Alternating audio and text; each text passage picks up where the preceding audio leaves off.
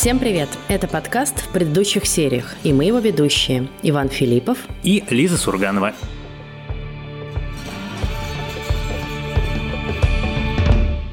И сегодня мы с Лизой будем обсуждать новый мини-сериал платформы HBO Max, который называется «Любовь и смерть». Наверное, для этого конкретного сериала спойлеры будут не то чтобы уж прямо супер сильно важны, потому что это примерно из серии как спойлеры к Анне Карениной. Вот, но в любом случае, наверное, если вы любите, чтобы история радовала вас своей свежестью, новизной и неожиданностью, то, наверное, лучше сначала посмотреть историю, а потом слушать наши с Лизой рассуждения. Все-таки я поспорю, что это как спойлеры к Анне Карениной, потому что сюжет Анны Карениной Карениной более-менее известен всем, а сюжет, пусть и действительно очень как бы освещаемого в прессе убийства, не менее 40-летней давности и еще и в Техасе, наверное, нашим слушателям вряд ли был подробно известен до этого подкаста. Я, например, не знала об этом событии и не знала о том, как закончится суд, и поэтому для меня это в целом было все ну, некоторым открытием. Тут я с тобой не могу поспорить, для меня тоже все было открытием, просто там все в промо-материалах, там в трейлере, в тизере, во всех объявлениях, там там всюду было написано, что произошло, чем закончилось и кто были главными действующими героями. Я исключительно это. И это тоже надо было все посмотреть и в это вникнуть. Когда я начинала смотреть сериал, я не знала даже, на самом деле, кто кого убьет, потому что дальше там короткого описания, что это история, значит, любовной интриги, которая закончится кровавым убийством, я не выясняла. И на самом деле мне было интересно не выяснять, хотя в какой-то момент, мне кажется, чат нашего подкаста заспойлерил мне, кто кого убьет. Но в целом, наверное, это как-то по динамике ощущается в какой-то момент уже просто в сериале, что произойдет. Но я не знала, что ее оправдают. Получается, я знал и то, и другое, но мне, честно признаюсь, этого не меньше удовольствия принес сериал. Удивительный факт, что «Любовь и смерть», сериал, основанный на реальных событиях, это не первый сериал про эту историю. На самом деле, я думаю, часть наших слушателей уже про это знает и даже уже успела обсудить в чате нашего канала.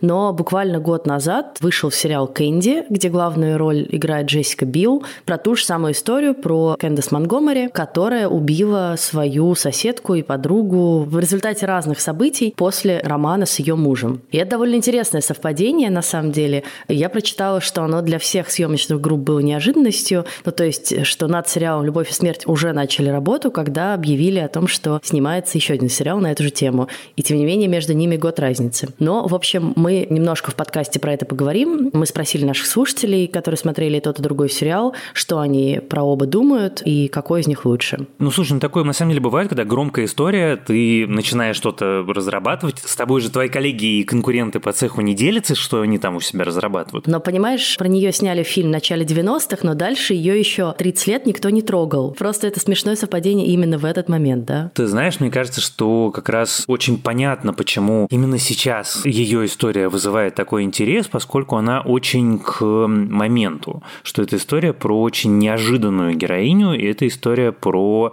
судьбу домохозяйки в очень консервативном смысле этого слова и про какие-то с этим связанные переживания и разнообразную проблематику. В общем, почему это хочет делать Дэвид и Келли, совершенно понятно. Вот он сделал «Отыграть назад», вот он сделал «Большую маленькую ложь». У него истории про сложных женщин. Вот в прошлый раз его сожрали живьем за то, что у него Николь Кидман, значит, это страдающая белая американка, принадлежащая к одному проценту, супербогатая, окей, вам не нравится, как я снимаю про богатых, я сниму про небогатых. Сказал Дэвид и Келли и зафигачил историю про абсолютно, значит, такую среднестатистическую американскую семью. Кстати, вот когда ты смотришь фильмы или сериалы про среднестатистическую американскую семью 80-х, 70-х, 60-х, 50-х, я такой думаешь, ну, как бы вот так жил рядовой американец, и даже если ты сделаешь миллион поправок на то, что это фильм, это приукрашено, это там приукрашено, тут приукрашено, это все равно дает тебе представление о том, как бы почему и кто выиграл холодную войну. По крайней мере, здесь это прям супер комфортная, супер классная жизнь, супер устроенная, в которой все есть, и из которой, ну, как бы из этого все есть. Кстати, и произрастает, собственно, наша история. Ты начал про это говорить, вот супер устроенная, супер комфортная жизнь, и я просто хотела сказать супер скучная. Ведь с чего начинается эта история, да, раз того, что мне кажется, что это такая интрига, родившаяся от скуки, вот от этой бесконечной скуки обычной жизни, в которой все уже предрешено, все предустановлено, все понятно, ты домохозяйка, твоя обязанность собирать детям ланчбоксы в школу, потом ты встречаешься с подружками на кофе,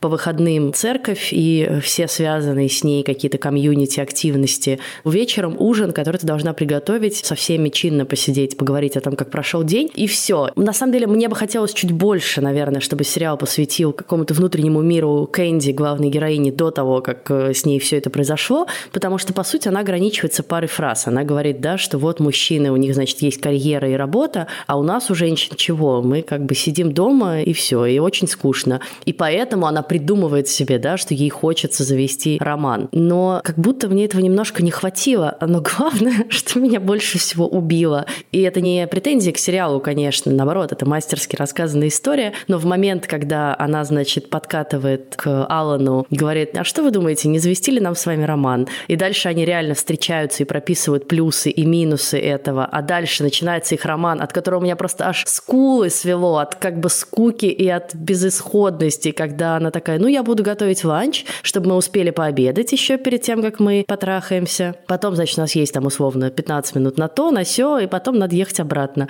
И ты такой, господи, и вот ради этого вот это вот все, ради этого уныния в мотеле. Я сделаю как бы тут ремарку в сторону, что вообще концепция того, что без каких-либо как бы специальных обязательств вы просто трахаетесь в мотеле, а она еще и готовит ланч, и вино хорошее с собой приносит. Это вообще звучит максимально нескучно, максимально продающий, и как бы вот пожалуйста. Вот я как знала, что ровно в этом моменте мы с тобой разойдемся. Нет, мы разойдемся с тобой раньше. Это не функция скуки. Я вот с этим не согласен. Это функция любопытства. И как раз мне хватило того, как показали ее быт, потому что мне как бы про нее все понятно. Это не то, что ей скучно, не то, что ей не нравится ее жизнь. Просто она эту жизнь уже так устроила, что в этой жизни все идет само по себе. Оно как бы не требует от нее по большому счету новых никаких усилий. Она все отладила, оно все работает как машина. И вот она жалуется, она говорит, что я слушаю вот эту песню, в которой говорят про невозможные, значит, возможности и всякие experience ы, и какую-то жизнь, которую люди живут. И она заводит роман с Алланом не от скуки, а из любопытства потому что она никогда не заводила романов. И это на самом деле кажется, что это не важно, но это принципиальная, на мой взгляд, фундаментальная разница. И поскольку у нее, кроме любопытства, нет никаких других чувств, она не испытывает к нему ни любви, ни страсти, ей просто интересно. Она не была с другим мужчиной, она никогда не была вынуждена скрываться, прятаться и как бы вести двойную жизнь. Она никогда не делала ничего запретного. И ее все это ужасно, значит. Эксайт, я не знаю, потому что слово возбуждает в этом смысле, оно какое-то, мне кажется, не до конца точное. Будоражит. Да, будоражит, будоражит, прекрасное слово. Это приносит в ее жизнь вот тот адреналин, которого ей так не хватало. Мне очень понравилась эта штука, потому что в ней какой-то такой, знаешь, микрокосм сознательной жизни. Потому что это очень сознательное решение, это решение взрослого человека. Я не буду рушить свою семью, я не буду рушить вокруг себя мир, я не буду устраивать, значит, Армагеддон, в огне которого все сгорят. Я просто найду безопасного чувака, которого всюду можно будет контролировать. И устрою с ним себе небольшое контролируемое во времени приключение. И все бы было хорошо хорошо, если бы, как мы понимаем, нет. Потому что сам по себе план был прямо огненный. Но, как обычно, потом все-таки случается жизнь, и все идет не так, как ты запланировал. Нет, меня просто и восхитило, и одновременно невероятно вот реально убило тот факт, что она это себе устроила как просто очередную рутину, да, вот. А еще в среду, значит, я готовлю дополнительный обед для меня и моего любовника, еду в мотель, мы занимаемся сексом, потом как бы я должна детей из школы забрать, купить открытку мужу, там вот это вот все. И как бы она это встраивает, опять же, в эту свою отлаженную рутину. Но там дальше есть некоторый момент, в котором, ну, вот это твое объяснение ломается, потому что они же с самого начала говорят, да, мы будем всем этим заниматься, пока у нас не будет друг другу чувств, потому что чувства все разрушат, а мы этого не хотим и так далее. И она в какой-то момент ему говорит, а вот я, кажется, начинаю в тебя влюбляться. И на самом деле мне вот это непонятно, с какого перепугу, потому что у меня от вот их отношений вообще не возникает ощущение, что там как бы есть из чего даже возникнуть этому чувству. Но как бы вполне вероятно, это опять придуманное самой себе, да, некоторое восприятие реальности, как она это все сама себе придумывает, да, вот хочу интрижку, этот мужик, он пахнет сексом, такой, что что ты смотришь на Джесси Племонса, он прекрасный актер, но он выглядит как тюфяк, которому вообще ничего не нужно. А если бы ее кто-нибудь другой толкнул на волейбольной площадке, я думаю, что она бы просто села к нему в машину и сказала, не хотите ли возвести роман? Слушай, там же очень важно, чтобы это был кто-то, кого можно контролировать. Это не обязательно про контроль такой, знаешь, когда ты контролируешь другого человека прям словами, а просто про умение направить его в нужное русло. Тогда ты не говоришь про такого человека, что он пахнет сексом, и поэтому ты хочешь с ним переспать. И в этом смысле меня это удивляет. Я вот правда не понимаю здесь мотивации и выбора ее именно этого чувака. Ну, может быть, ты и права, это случайно, но мне правда кажется, что это скорее связано с тем, что он похож немножко характером на ее мужа. Вот я, кстати, хотел тебе сказать, что как бы, а то, что она в мужа своего влюбилась, у тебя сомнений не вызвало нигде. Такой человек. Это я сейчас, кстати, отчасти иронично говорю, больших человеческих качеств. Потому что потом он как раз показывает себя как человек порядочный и хороший. Но вот когда мы его встречаем, и в моменте, когда она заводит свою интрижку, вопрос типа, а что она с ним делает, он тоже такой вполне себе актуальный. Мне кажется, что это намеренный такой контраст. И еще, конечно, более сильный, когда мы говорим про Элизабет Олсен, да, невероятную красавицу, невероятную актрису с этим обаянием, с этим еще добавившимся техасским говором. И, конечно, ты просто смотришь на нее, тебя как вообще сюда занесло, Дороти, в эту маленькую захолустную деревушку? Мысли о том, что вот все говорят, вот, почему, значит, Олсен, она такая невероятная красотка голливудская, что значит неправдоподобно выглядит в Техасе. Come on, товарищи. Ну, как бы встретить невероятной красоты мужчину, женщину, ребенка, кого угодно в любом месте земного шара абсолютно нормально. Да нет, речь даже, конечно, не про внешность, это скорее шутка, а вообще про ее уровень как бы харизмы и энергии несопоставимый. Мы видим, что она самая яркая, наверное, в этом их комьюнити. Ну или так это показано в сериале, да. Она такой лидер его, вокруг нее происходит какое-то движение. Она решает вот к этому новому пастору, как относиться. И она всех направляет в этом. Потому что ей очень важно, что про нее думают люди, да, и вся ее жизнь, она как бы такая внешняя жизнь на показ. Вот как бы я должна быть у всех на виду, я должна быть примерной матерью, я должна быть примерной прихожанкой, примерной женой, волейболисткой и далее по списку. Мне, кстати, было очень любопытно, что «Любовь и смерть» очень не полюбила американская критика. Значит, они написали кучу гадостей, что вот это, значит, очередной Дэвид и Келли. Есть у меня ощущение, что товарищи зажрались, потому что прекрасные совершенно сериалы, и я, честно признаюсь, вот я читаю эти рецензии, там, Variety, IndieWire, Hollywood Report, я думаю, что, ну, как-то это несправедливо. Это ощущение того, что вам просто не очень нравится этот автор, это раз. А два, вы на него навешиваете необходимость каждый раз заново открывать жанр. Вот он он большой маленькой ложью совершил революционный такой, значит, прорыв. Сделал сериал, который останется точно как один из выдающихся сериалов эпохи. И вы, значит, типа теперь как от Шьямалана после шестого чувства требуете, чтобы он каждый раз так делал. Он не будет так делать каждый раз. Иногда это просто хорошо. Мне, например, не понравился отыграть назад, но эта история мне нравится гораздо больше. Вот одна, пожалуй, из вещей, которую мне казалось, наверное, справедливой, это то, что Бетти мало. Я не согласен с тем, что она здесь одной краской. Мне кажется, что она здесь все равно, так же, как и все герои сериала. Довольно выпуклая, просто не всегда на это потрачено достаточно много времени. Но может быть, мне было бы интересно посмотреть на нее чуточку подольше. Вот ты знаешь, у меня при этом сложилось ощущение, что все-таки сериал довольно сильно в своих симпатиях ориентирован на Кэнди. Несмотря на то, что нам показывают это во всех подробностях, и это жуткие совершенно кадры, на которых я честно закрывала глаза. Я не могу смотреть, как кого-то рубят топором, и кровь, мозги и все остальные вещи летят во все стороны маленькой белой комнаты. И там еще вот эти все фотографии, еще много раз это показывают. И такой, блин, да хватит уже, я не могу. Но у меня было ощущение на протяжении сериала и первой, и второй его половины, то есть и до, и после убийства, что сериал очень симпатизирует Кэнди, очень хочет показать ее, понять ее, стать на ее сторону. И в этом смысле Бетти, ну, неприятный персонаж. Как она с мужем своим обращается, как они занимаются сексом, от этого тоже тошно. Ты такой, господи, как он от нее раньше-то не убежал. Понимаешь, но это же выбор создателей сериала, как показать героиню, которую убили потом жестоко. И как она ведет себя в этой сцене с топором тоже, что она его так вытаскивает, да, и как она начинает нападать на Кэнди. Ну, то есть, мне кажется, что в сериале «Любовь и смерть» тебе не оставляют пространства для маневра. Тебе как бы говорят, вот версия Кэнди, и мы показываем ее, и мы хотим разобраться в ней. Хотя, на самом деле, у меня было при этом странное ощущение, что во второй половине сериала мы как бы немножко отстранились от нее, от ее внутреннего мира, и смотрели на нее глазами, условно, адвоката ее. Там гораздо больше появляется сцен с ним, где мы смотрим, как он там дома проводит, как он чего ее обсуждает с кем-то, то все А она абсолютно закрывается за этим своим таким непроницаемым лицом. И на самом деле понять, что она чувствует, очень сложно. Вот у нас есть только сцена с гипнозом, которая, кажется, дает какой-то хотя бы инсайт в ее внутренний мир. Хотя первая половина сериала очень про ее как бы внутренний мир, гораздо больше, да. И это странный такой шифт. Мне как раз это понравилось, потому что во второй части сериал становится такой судебной драмой. Я очень люблю этот жанр. Дэвид Келли прекрасно делает этот жанр. Ну и главное, мой любимый герой этого сериала это Дон Краудер, это ее адвокат, который просто потрясающий. То есть, как он говорит, как он двигается, какой он актер, как он придумывает эту линию защиты, как он бесконечно говорит этому you fat fuck. Все это изумительно. И это еще как бы такой, знаешь, сонный техасский город, это сразу тебе и Джон Гришем, и Харпер Лис убить пересмешника, и вся моя любимая американская литература про судебное заседание в маленьком, значит, каком-нибудь городке на юге, где за окном цикады и сверчки, а внутри, значит, решаются вопросы жизни и смерти в этом двухуровневом зале суда. Просто чистое наслаждение. Ну, плюс еще актер совершенно феноменальный. I'm not about to presume what you know, but I think I can safely figure that all of you can figure Candy Montgomery didn't wake up on June 13, 1980 with a plan to kill Betty Gore.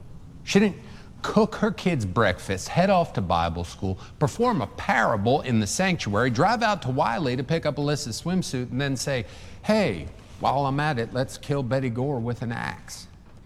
That makes zero sense. Вот насколько исполнители главных ролей Лизби Толсон и Джесси Племон замечательные. Но мой абсолютный совершенно кумир – это Том Пелфри, потому что он, ну, как бы сила природы. Это даже не столько человек, сколько он просто преображается и заполняет собой все пространство на экране, как только он открывает рот. Даже если он не открывает рот, он все равно заполняет это пространство, когда там на него камера переходит на сценах, где прокурор говорит, ну, как бы, когда ты смотришь сериал, у тебя довольно четко есть ответ на вопрос, что одна из причин, по которой ее оправдали, это то, что прокурор абсолютно самовлюбленный, ленивый, лишенный обаяния чел, а его противник это очень обаятельный, изящный профессионал. Здрасте, совершенно не самовлюбленный, что ли? Очень самовлюбленный. Что ты делаешь в суде, что ты делаешь за пределами суда, это два разных человека. За пределами суда он может быть кем угодно. Но внутри он как бы друг присяжных, он нигде не говорит с ними с высока и так далее, и так далее. Я прекрасно понимаю, что ты имеешь в виду, я с этим совершенно не спорю. Но как он себя ведет в суде. И и в самом начале, когда идет представление и разговор с потенциальными присяжными, им я не помню, кто это говорит. Это говорит сам адвокат или это говорит прокурор, но он говорит, это не будет соревнованием в том, кто из нас вызовет у вас большую симпатию или кто будет более обаятельным, а потом ты смотришь три серии, которые ровно про соревнования, кто из вас будет более обаятельным, а совсем не про то, что они говорят. И мне это тоже очень нравится, потому что на самом деле на этой фишке, как мы знаем, как раз все в основном судебные драмы строятся, что чаще всего не только то, какие у тебя есть доказательства, какие у тебя есть эксперты, какие у тебя есть свидетели, но и то, как ты умеешь разговаривать с присяжными, как ты себя ведешь, как ты держишься, и являются решающими какими-то факторами. Мне еще очень понравилось, знаешь, как вот как бы тоже, опять же, разбросанные эти хлебные крошки в начале, э, в финале срастаются, да, когда появляется этот новый пастор, и ты сначала думаешь, а почему этому вообще так много внимания уделяют, там, отношениям с этим пастором, отношениям его с своей паствой, тем, как Дон ему предлагает, они строят новую церковь, да, то есть сначала это как бы периферийные персонажи, которые скорее все время отвлекают твое внимание, и не очень понятно, зачем они нужны. И вдруг, да, в финале, как это закручивается, он становится адвокатом, он становится центральным действующим лицом. Он имеет влияние на пастора, потому что он помогал ему строить церковь, и, значит, пастор будет говорить то, что он хотел. И отношения Бетти и пастора вдруг сразу начинают играть по-другому, да, она его не взлюбила, значит, он про это скажет, и это тоже сыграет против нее в итоге. Вот, и когда у тебя вдруг вот это так вот все так оп, собирается в одно, ты такой, блин, это классно придумано, да, то есть это не просто свалившиеся на тебя чуваки с неба, а ты уже знаешь, кто они, как они встроены в комьюнити, у них отношения, как они связаны друг с другом, да, и почему как бы этот пастор начинает э, топить за Дона и его дело. Такие штуки там есть, и это правда классно. Я напоминаю, что у нас есть регулярная рубрика рекомендаций. И сегодня наша слушательница по имени Алла советует другой сериал про жестокие убийства, а именно сериал «Метод», который уже закончился, но, тем не менее, в свое время был действительно одним из прорывных в этом жанре в России. Сериал доступен на Кинопоиске. Здравствуйте, Лиза и Ваня. И здравствуйте, слушатели подкастов в предыдущих сериях. Я хочу порекомендовать вам сериал «Метод». Это наш российский детектив, два сезона, которые уже вышли полностью. И в главных ролях снимается талантливый Константин Хабенский, особый следователь, который обладает талантом поиска и устранения людей с психопатологией. И актриса Паулина Андреева, ее героиня – молодая выпускница, которая попадает в безумный реальный мир маньяков и старается его постичь. Параллельно она также хочет узнать кто же убил ее маму. Вместе они наглядно показывают зрителю, как же распознать психопата рядом с собой и не стать его жертвой. Сериал очень замечательный, снят талантливо, профессионально, смотрится на одном дыхании. А я напоминаю вам, что если вы тоже хотите порекомендовать, что можно посмотреть на Кинопоиске, и нам, и другим вашим соратникам по слушанию этого подкаста, то это можно сделать через наш аудиобот в Телеграме собака КП аудиобот. Есть две сцены, которые мне страшно нравятся. Они обе супер короткие. Первая – это где Алан, герой Джесси Племонса, сидит и ест. Вот идет уже суд, а он сидит перед зданием суда и ест бутерброд. Она про его отношение к происходящему. Вот он сидит, он не думает о том, что в суде судят убийцу его жены. Он совершенно самозабвенно ест свой бутерброд. Наверное, у него есть какие-то другие мысли, но сейчас бутерброд важнее. А вторая с ним же связанная сцена – это когда его отец, убитый Бетти, спрашивает, как же ты ничего не чувствуешь? Он говорит, ты знаешь, ну не нравится нравилась она мне. She's dead, Alan. She got chopped up with an axe, which never would have happened if you hadn't cheated on her. And the woman who did this, you helped her today. I mean, was that the plan? No, it was not the plan. You looked at that bloody axe, and you had no reaction. You showed no remorse. Yet he's dead. Why doesn't that bother you? We weren't getting along too well. И, в общем, как-то все сразу про него понятно, как он устроен понятно, и все его поведение становится логичным. А потом ты на титрах узнаешь, что у него было еще две семьи, что он бросил детей, которых установили его родители. Ну, как бы, в общем, про человека все более-менее понятно, но это показано не какими-то ужасными поступками или какими-то, значит, сложными сценами или монологами обличительными, а вот через одну реплику и один бутерброд. Класс. С одной стороны, да, а с другой стороны, опять же, когда мы говорим про true историю, да, основанную на реальных событиях, это немножечко про выбор шоураннеров, опять же. А как ты покажешь, какого героя? И это вот скорее, на мой взгляд, минус, когда ты рисуешь героя, и у тебя очень понятное к нему отношение. И вот этот Талан, да, он такой, предложили мне завести роман, ну, я завел роман. Потом я такой, ну, вроде как жена важнее, ну, жена важнее. Потом ее убили, а, ну, очень жалко. Это называется предвзятость вообще-то, да. И титры финальные меня в этом смысле скорее разозлили, потому что это, опять же, твой выбор как шоураннера, что ты расскажешь про человека в этих трех строчках. Про Алана ты скажешь, что он три раза еще был женат и развелся, а про Кэнди ты расскажешь, как какую она, значит, ведет деятельность, стала там психоаналитиком, работает вместе со своей дочерью и так далее, и так далее, и так далее. Но это же угол зрения, да, который нам предлагают. Вот мы предлагаем вам такой угол зрения, говорят создатели сериала «Любовь и смерть». Кэнди классная, все остальные так себе. И, в общем, не так жалко эту Бетти, пусть даже ее 40 раз топором ударили. Я согласен, да, это, конечно, вопрос того, под каким углом ты на это все смотришь. С другой стороны, вот эти титры, они как-то так рифмуются с тем, как сыграна эта роль, как она придумана, придуманы, какие слова он говорит. Он такой вот классический абсолютно. Могу копать, могу не копать. Ну, сказали копать, я буду копать. Сейчас скажут, не надо копать, значит, я не буду копать. Он как бы плывущий по течению, способный иногда, ну, как бы плавником махнуть, чтобы немножко изменить траекторию своего движения. Но ничего как бы радикального от него не ждешь. Но, что я хотел сказать. Моя любимая сцена в финале – это сцена, когда Пэт слышит, что Кэнди оправдали, потому что у Алана его история вот с момента, когда начинается суд. Он ведет себя как человек, у которого гора с плеч упала. Он ждет, просто сейчас вот это закончится, и я буду дальше свою жизнь жить. Все, нет больше со мной этой стервы, там ты ды дым. И они и показывают это с тем, что дают ему в финале, значит, новую подругу. Но он ведет себя как человек, за которого жизнь взяла и решила его самую большую проблему. И вот когда говорят невиновно и показывают Пэта, и на секунду у него в глазах вот этот момент гаснущей надежды, когда он думал, что у меня сейчас тоже проблема моя решится, сейчас вот, значит, оно все схлопнется, я смогу начать новую жизнь, на мне не будет больше вот, значит, всего, что связано с чудовищным убийством и с тем, что моя жена убийца.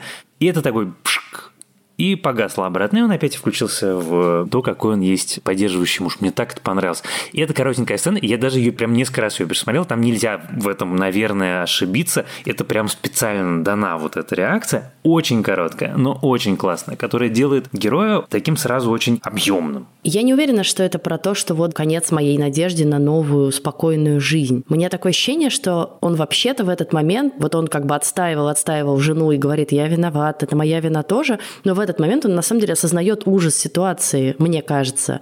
Еще и тот, что я продолжу жить с человеком, который 41 раз ударил другого человека топором. Что он в этот момент все-таки осознает весь ужас ситуации, да, что он закрывал глаза вот на весь этот ужас. Ну, потому что, блин, вообще-то, когда ты задумываешься о том, что твой ближайший человек вот такое совершил, ну, это требует большого мужества, да, стоять рядом с ней и говорить, это моя вина в том числе, а вот я переживаю, а если бы все могло пойти иначе быть, это вообще-то покрупнее женщины и посильнее, и поэтому я благодарю Бога, что все так сложилось. И в этот момент ты такой, блин, ну вообще-то может быть это страшная вся ситуация, что она будет со мной дальше жить. Мне вот в этот момент еще очень понравилась сцена, где они обсуждают свою жизнь после вынесения приговора. И когда он делает поправку, и Кэнди говорит, они же скажут, что я невиновна, а он говорит, они не скажут, что ты невиновна, они не могут этого сказать, да, они не говорят, что ты innocent, они только могут сказать, что ты not guilty. По-русски не так хорошо звучит, как по-английски, да, потому что по-русски это одно и то же слово, но по-английски разница очевидная, потому что она совершила это преступление, да, она не innocent вообще ни разу, она не, эта кровь есть, и он тоже это понимает, и он ей про это напоминает, он говорит, блин, ты вообще-то не забывай о том, что все-таки ты все это сделала, даже там в состоянии аффекта, но он про это помнит, и мне кажется, что вот момент, когда они говорят, что она not guilty, у него вот это вот еще раз проносится, да, что как бы она не innocent, она все это сделала, окей, ее оправдали, но все это с нами будет навсегда. С тобой остается человек, который совершил довольно жуткую вещь, и ты как бы by him, да, рядом с ним стоял, оправдывал его, поддерживал его, и твой выбор в этот момент тоже на тебя падает, мне кажется, тяжесть. Это как то, что говорит жена Дона ему в какой-то момент, да, она говорит, вот ты очерняешь Бетти, но она вообще-то была хорошим человеком, мы с ней вообще-то дружили. Он говорит, да, это типа для суда, да, нужно. Она говорит, ну до тебя это докатится потом. Не случайно, конечно, они в финальных титрах про него тоже пишут, что он погиб от выстрела в самого себя. Там непонятно как раз, типа, это самоубийство или что. Если он пытался стать губернатором штата и потом покончить жизнь самоубийством, то, вероятно, в его жизни еще много было разнообразных сложных ситуаций. И думать о том, что это вот именно из-за того, что он Бетти, наверное, ну, как некоторая натяжка. Ну как, но это отдельный вопрос к тому, что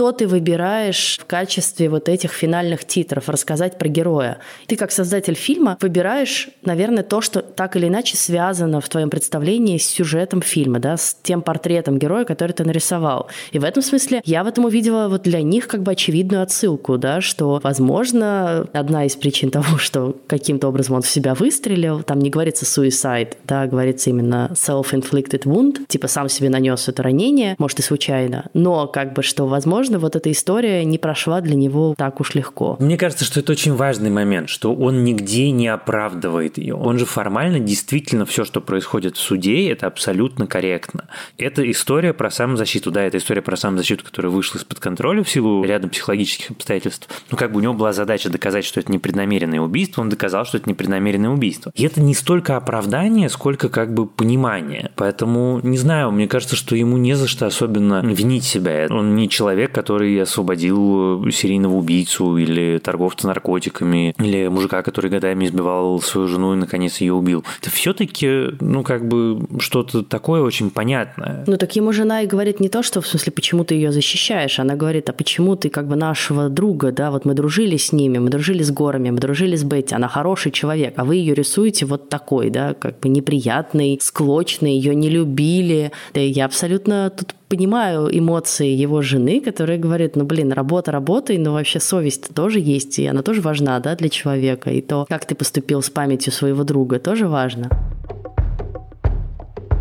Вот я почитал то, что нам наши слушатели написали про сериал Кэнди. Я не знаю, может быть, если когда-нибудь у меня будет какое-то свободное время, я, может быть, его и посмотрю, точно не сейчас. Но мое ощущение от того, что я прочитал, что Кэнди более приближенная к реальности, все больше похожи на своих реальных прототипов. Это, кстати, действительно видно. Там и прически все эти, и черты лица. И что сама история более мрачная. Но мне в этом видится некая как бы игра в поддавки со зрителем. Когда ты берешь вот такую историю, рассказываешь ее. Вот, значит, у меня мрачная история, мой визуальный ряд будет совпадать эмоционально с тональностью, которая есть у истории. Мне кажется, что это делает историю проще. Мне гораздо больше нравится то, что сделал Дэвид и Келли, то есть насыщенная, сочная, очень живая, очень настоящая, просто очень яркая картинка. И вот ты видишь, что в этой яркой картинке совершенно чудовищная история. И работает за счет этого сцена убийства Бетти, за счет этого работает сцена с плачущим младенцем в запертом темном доме, в котором лежит изуродованный труп его матери. И оно все работает, весь этот ужас и все эти нюансы и полутона, благодаря тому, что ты выбрал именно вот такой характер повествования. Потому что если бы у тебя, значит, было все приглушенное, все такое реалистичное, все такое true crime, true crime, то это бы такого впечатления человеческого не производило. Наверное, это было бы другим жанром.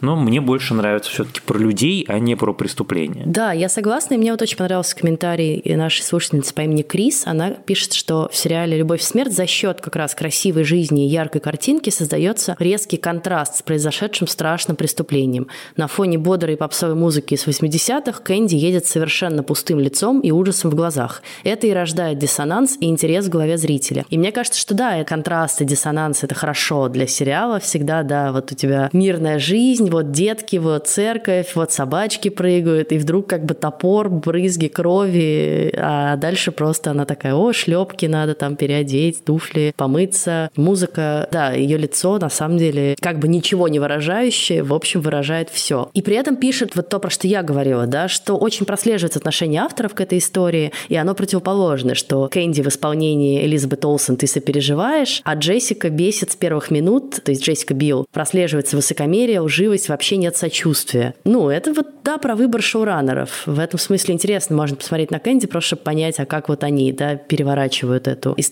Хотя при этом мне было интересно прочитать, что предыстория Кэнди была более подробно показана именно в сериале Кэнди, что на самом деле ее подруга пастор, которая развелась там в начале сериала, что это она сначала завела роман какой-то, и что Кэнди как бы этим впечатлилась и тоже решила, что она хочет завести роман. Вот. Или что там показывают ее какое-то недовольство ее семейной жизнью, как она пытается мастурбировать в ванной, и за этим ее все отвлекают. Потом она пытается соблазнить мужа, он ее игнорирует. Ну, то есть, как бы, у тебя больше такой мотивации, наверное, вырастает.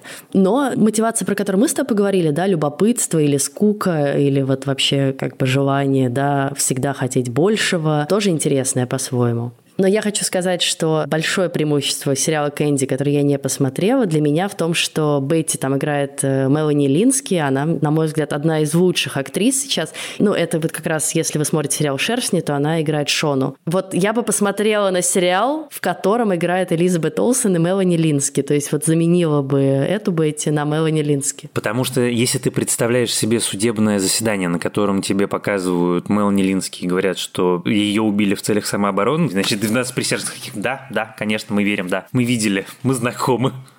Ну, просто очень убедительно, она очень страшно умеет быть. И ты такой, ну да, конечно, конечно, топором, топором 41 раз. Да, нет, но при этом она бывает и очень обаятельной. У нее вот это вот такая тоже невероятная харизма и сила, да. Поэтому там как бы как раз было бы все неоднозначно, возможно.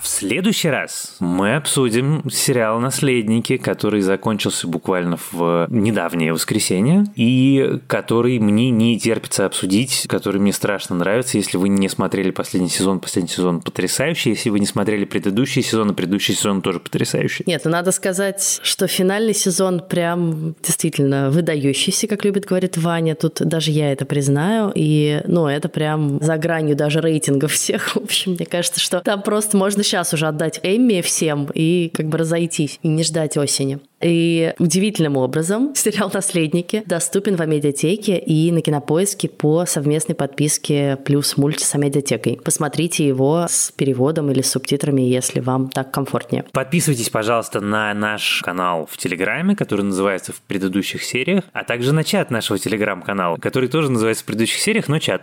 Слушайте, пожалуйста, нас на всех платформах, на которых доступен наш подкаст, от Apple Podcasts и Яндекс Музыки до CastBox и YouTube. Пишите нам, пожалуйста, письма на почту подкаст собака кинопоиск.ру, а также ставьте нам оценки на тех ресурсах, на которых это можно сделать. Положительные оценки, высокие оценки и приятные комментарии нам особенно нравятся. А помогали нам в записи этого подкаста продюсер Елена Рябцева и звукорежиссерка Лера Кусто. Спасибо им большое.